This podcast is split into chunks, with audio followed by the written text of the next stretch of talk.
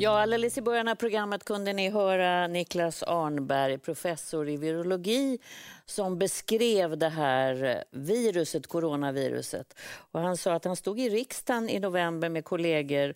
Det var väldigt få riksdagsledamöter som kom. De varnade för ett virus som de kallade för X som de fortfarande inte kände till, inte det här coronaviruset. Och nu är hela världen står i brand skulle man väl kunna säga. Vad gör det här med oss när vi blir på så kort tid så omkullvälta av ett virus? Jag har bjudit in Henrik Jonsson, välkommen hit, och Tack. Björn Ranelid. För det här är ju en filosofisk tanke tycker jag också, när vi ställs på, allt ställs på sin spets. Vad tänker ni? Att vi är rädda för någonting som vi är rädda för, men vi vet inte riktigt vad det är som väntar oss. Oavsett hur det är och att det betyder väldigt mycket. Men vi är väldigt rädda för att vi ska bli sjuka och det är vi rädda för.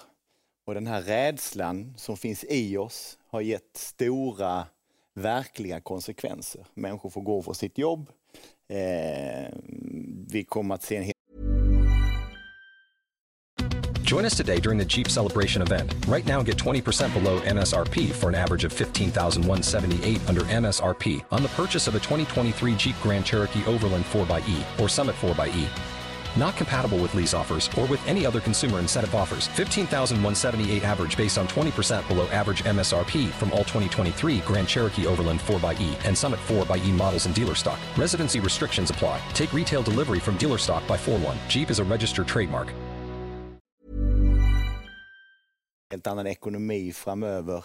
Vi har ett helt annat sätt att förhålla oss. Åldersmässigt börjar någonting hända att de över 70, Björn ska få tala för dem senare, börjar bli en helt plötsligt en egen målgrupp som ska ställa sig och barnen som går i förskolan får fortfarande gå i skolan. Det finns en, en skiktning i samhället som är intressant och allting bygger på en, en rädsla och medierna, vi kommunicera genom rädsla. Att nå en människa gör man genom att skrämma upp den. Om jag skrämmer dig så har jag din, eh, så har jag din attention.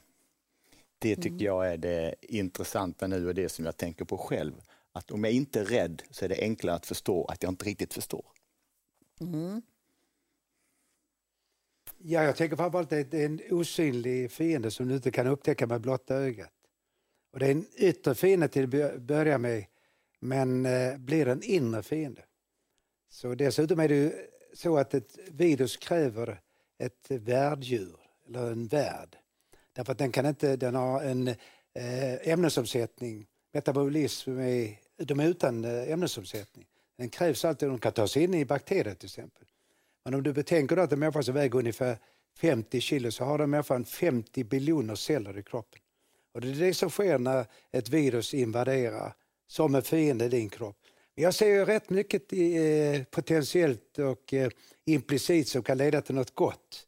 Och då kommer jag in på det begreppet som är viktigare än alla andra begrepp i världen just nu. Det är solidaritet. Mm. Och att du gör dig, du kan aldrig göra dig immun genom penningen, ära, berömmelse i förhållande till detta. Den slår blint. Och dessutom så har eh, corona, som först betyder krona. Det är ett väldigt vackert latinskt namn för denna fiende. Det är första gången sedan andra världskriget och dessförinnan första världskriget där en hel värld inser att det finns inga gömställen. Så det kommer att födas en slags solidaritet med människor över, nu talar vi inte om artgränser för detta är inom arten människa.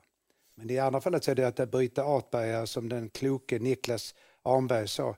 Men i detta fallet kommer det att födas en medvetenhet om vad som är viktigt i världen för människan, vad som är viktigt för dig och dig som individ och detta ser jag som en slags förlossning. Det är inte för, det, för mig är nämligen viruset i detta fallet världens främsta barnmorska. Till något nytt. Det är något nytt. nytt. Nya beteenden. Och det kan man ju säga att mm. på väldigt kort tid har människor på många sätt ändrat sina beteenden. Motvilligt eller frivilligt, det, det, märker man ju. Men det du var inne på och det ni båda pratat om, solidaritet, det tycker jag är intressant för det är ett ord Mm. Men vad står det för i praktiken? Och jag vet ju att krönikörer senast eh, igår i Dagens Nyheter så är det så att uh, han själv är född på 60-talet och eh, ondgör sig över 40-talisterna eh, som är i 70-årsåldern som då har uppfunnit, säger han, ordet solidaritet som, sin, eh, som ett ord och sen gäller det för alla utom de själva. Mm.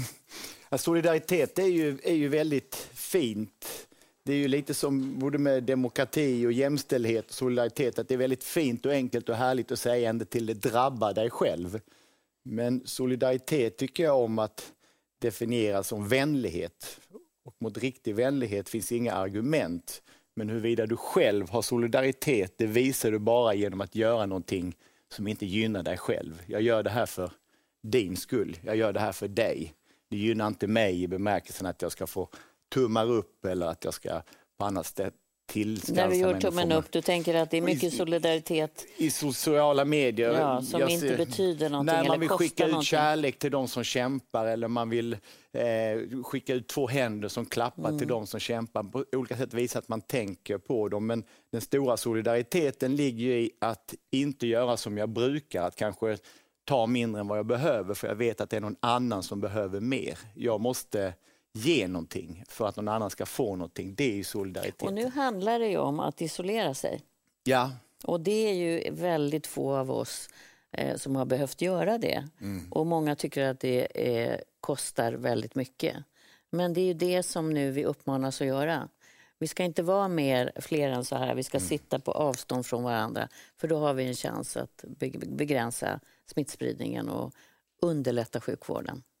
Det här med isolering och att betala ett pris, vad tänker du? Ja, så då har du en paradox igen.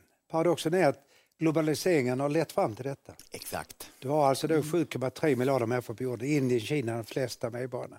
Men då, globaliseringen bär ju inom sig att individer blir ett kollektiv. Individer blir till sist ett universum och en hel mänsklighet. Så att det kommer också innebära att denna globalisering kommer att bli en slags eh, laserstråle som går in i individen. Och då är du nålad fast som en fjäril. Att du måste bestämma dig för jag måste ta ansvar för mormor och morfar, farmor och farfar, mina syskon, de som är svaga, handikappade, drabbade av underliggande sjukdomar. Och detta ser jag som något gott. Jag driver ju tesen att detta kommer att föra något gott med sig. Jag ska inte säga det nu egentligen, men lite försiktigt kan jag påstå detta. Jag märker redan på mina barnbarn när de ringer och frågar dig med mormor och morfar, farmor och farfar. Därför har du en slags kärlek som går utanför ditt jag. Och rätt många människor, framförallt i vår del av världen, på tal om globalismen, har det haft det så bra materiellt sett, men det har aldrig varit så många unga människor som är olyckliga som nu.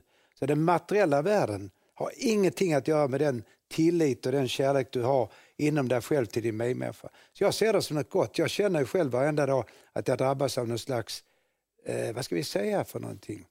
Jag känner, skinn. Ja, men jag känner faktiskt en äkta kärlek till de människor som kämpar på sjukhusen.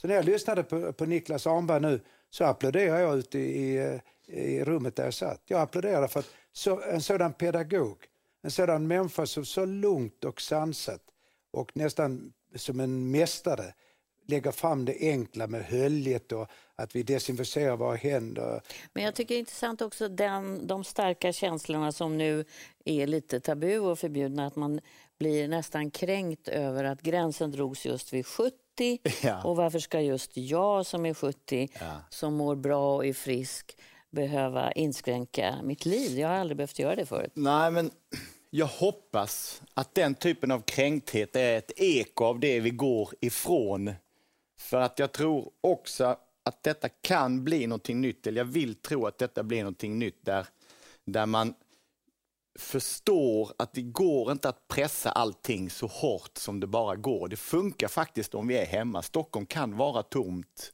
och vi sover på natten och vi vaknar nästa dag.